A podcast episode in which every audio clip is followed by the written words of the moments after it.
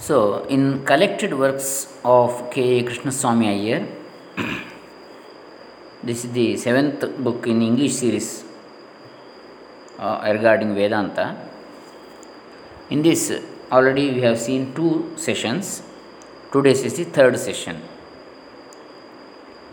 Gurubhyo Namaha Harihi Om Shri Ganesha Janamaha doctor Krishnamurthy Shastri Dambe Punacha Bantwal taluk Dakshina Kannada ಜಿಲ್ಲೆ Karnataka India Bharat so today's topic is no uniformity of opinion among people concerning abstract ideas we shall resort to the way in which abstract or general ideas are first manufactured by the mind before we proceed to explain the origin of concrete ideas. It is quite evident that a child acquires its abstract notions later on and after a number of experiences of the same sensations produced by objects in other respects different from one another. For illustration, let us instance redness. A child sees a red flower, a red coat, a red book, a red tint, a red powder, etc., before it can think of the one quality of redness as inhering in so many diverse objects. Therefore, whatever might be the objective source of the same sensations caused by different objects, the perception of redness as a quality depends directly on the power of generalization or abstraction that the human mind is endowed with. For just as this faculty is made apparent in the case of colors and other properties that are supposed to depend on the objective nature of things, a thousand other imaginary, imaginary qualities are conceived in the same thing by different persons about whose reality they might such dispute among themselves. And some people require a special mental training before they can comprehend certain abstract notions, and in the acquisition they exhibit such an endless gradations of mental power. We may perhaps agree, most of us, on the greenness of a leaf, but about the exact degree we shall all differ. And painters whose eyes have had the needful education can detect the least variations of the hue that the keenest sighted of the rest might miss or fail to notice. If from colors we pass on to moral virtues, a consensus of judgment can hardly be available. I call a man good because he was very obliging. Another man, seeing him indifferent to some of his essential duties, might call him bad. And still another, with a sterner criterion of morality, may pronounce him wicked, owing perhaps to a looseness of character he displays. About historical personages, people very often and more often than not come to have different estimates according to their whims or passions.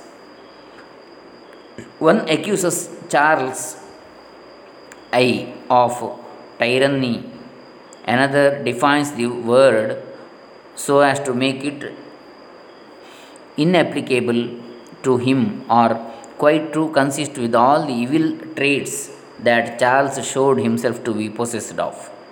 We thus find that though for practical purposes there is a high degree of uniformity or agreement in regard to the important import of abstract ideas, yet this cannot prevent us from concluding that they are all mental creations and cannot stand as a guarantee for the reality of their external source conceived by us.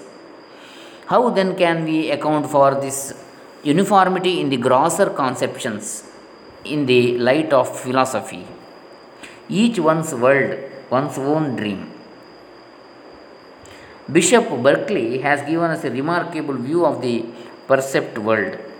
He says, The world you imagine is your dream, and what I conceive is mine. The only peculiarity is that our dreams agree in many particulars.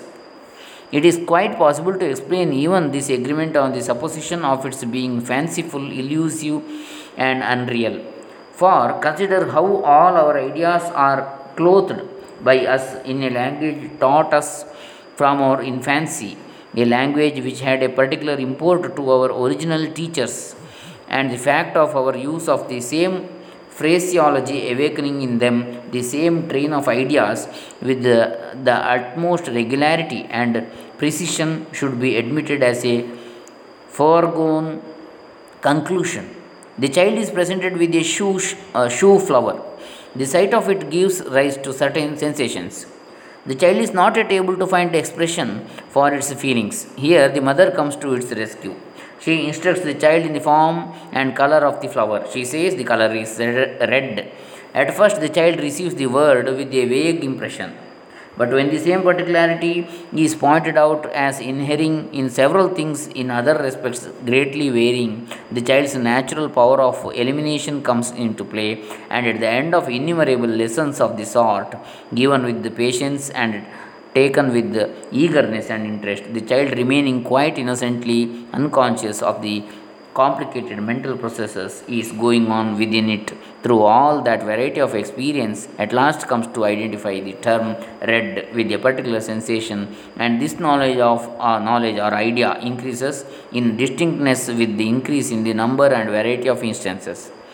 With many of us there are a horde of words still awaiting to receive this impression of distinctness and a great orator or poet is precisely the one whose power of abstraction in this sense has been of the very highest order. A poet is one whose words are expressive and appropriate, and the force of his di- diction depends on his pouncing on the right idea conveyed by a word, not after a laborious process of elimination, but immediately and as it were by instinct.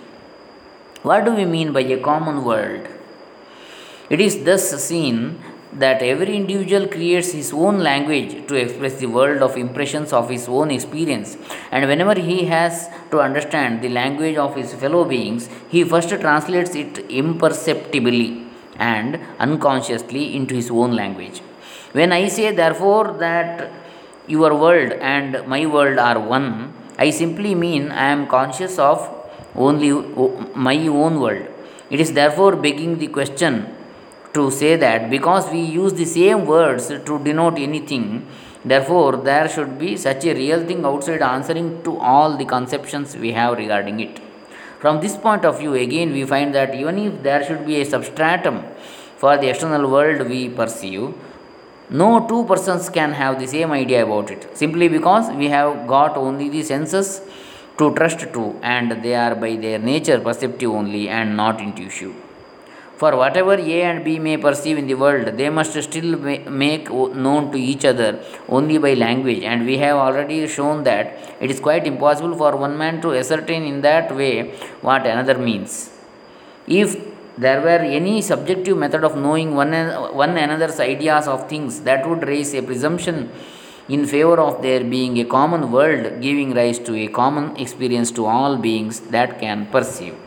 Now, just as the mind with the sounds, object of the sense of hearing, manufactures words which it invests with arbitrary signification, so also with the aid of the experience it obtains through the activity of the other organs of perception, it creates the world full of such a variety, beauty, and properties. The world, therefore, to the philosophical can only stand for the source of sensations. As such, it is quite unperceived and unperceivable. The choice before a philosopher. We should therefore decide whether it is a real external thing whose existence, notwithstanding its imperceptibility, must be assumed, must be assumed, or whether on the idealistic supposition we could explain why we are all led by natural impulses inclined to endow it with an objective reality. I am the cause of my own sensations. Here again, Kant helps us to unravel the mystery in which the subject was hitherto enshrouded. You remember his three mental functions time, space, and causality. Now, when the space function becomes active, we, we become cognizant of space. When the time function begins to operate, we get aware of time, and when causality function begins to work, we become conscious of an external thing. As Kant observes, in order that experience itself may be made possible, the human mind must start with this presuming the externality of things in space and time, in short, of externality itself. These three functions should not be supposed to come into play one after another or at any interval. They precede all cognition and perception as the very necessary condition of their possibility. Whenever the human mind begins to work, it must start with the idea of outsideness and otherness. These are the first products of the cogitating intellect, which form the wrap uh, warp and woof of our experience of the external world. Our being able to take in external things in their relation to each other of both time and space means no less, no more than that the spatial, temporal, and causal functions of the intellect have come to operate. And as they are all pro- proved to be subjective, what is really different from them is merely the sensitive and no fancied source of them. Now, if the sensations have been proved to spring from no external stimulus, if externality and otherness are themselves gossamers of my fancy, where should I derive them unless from myself?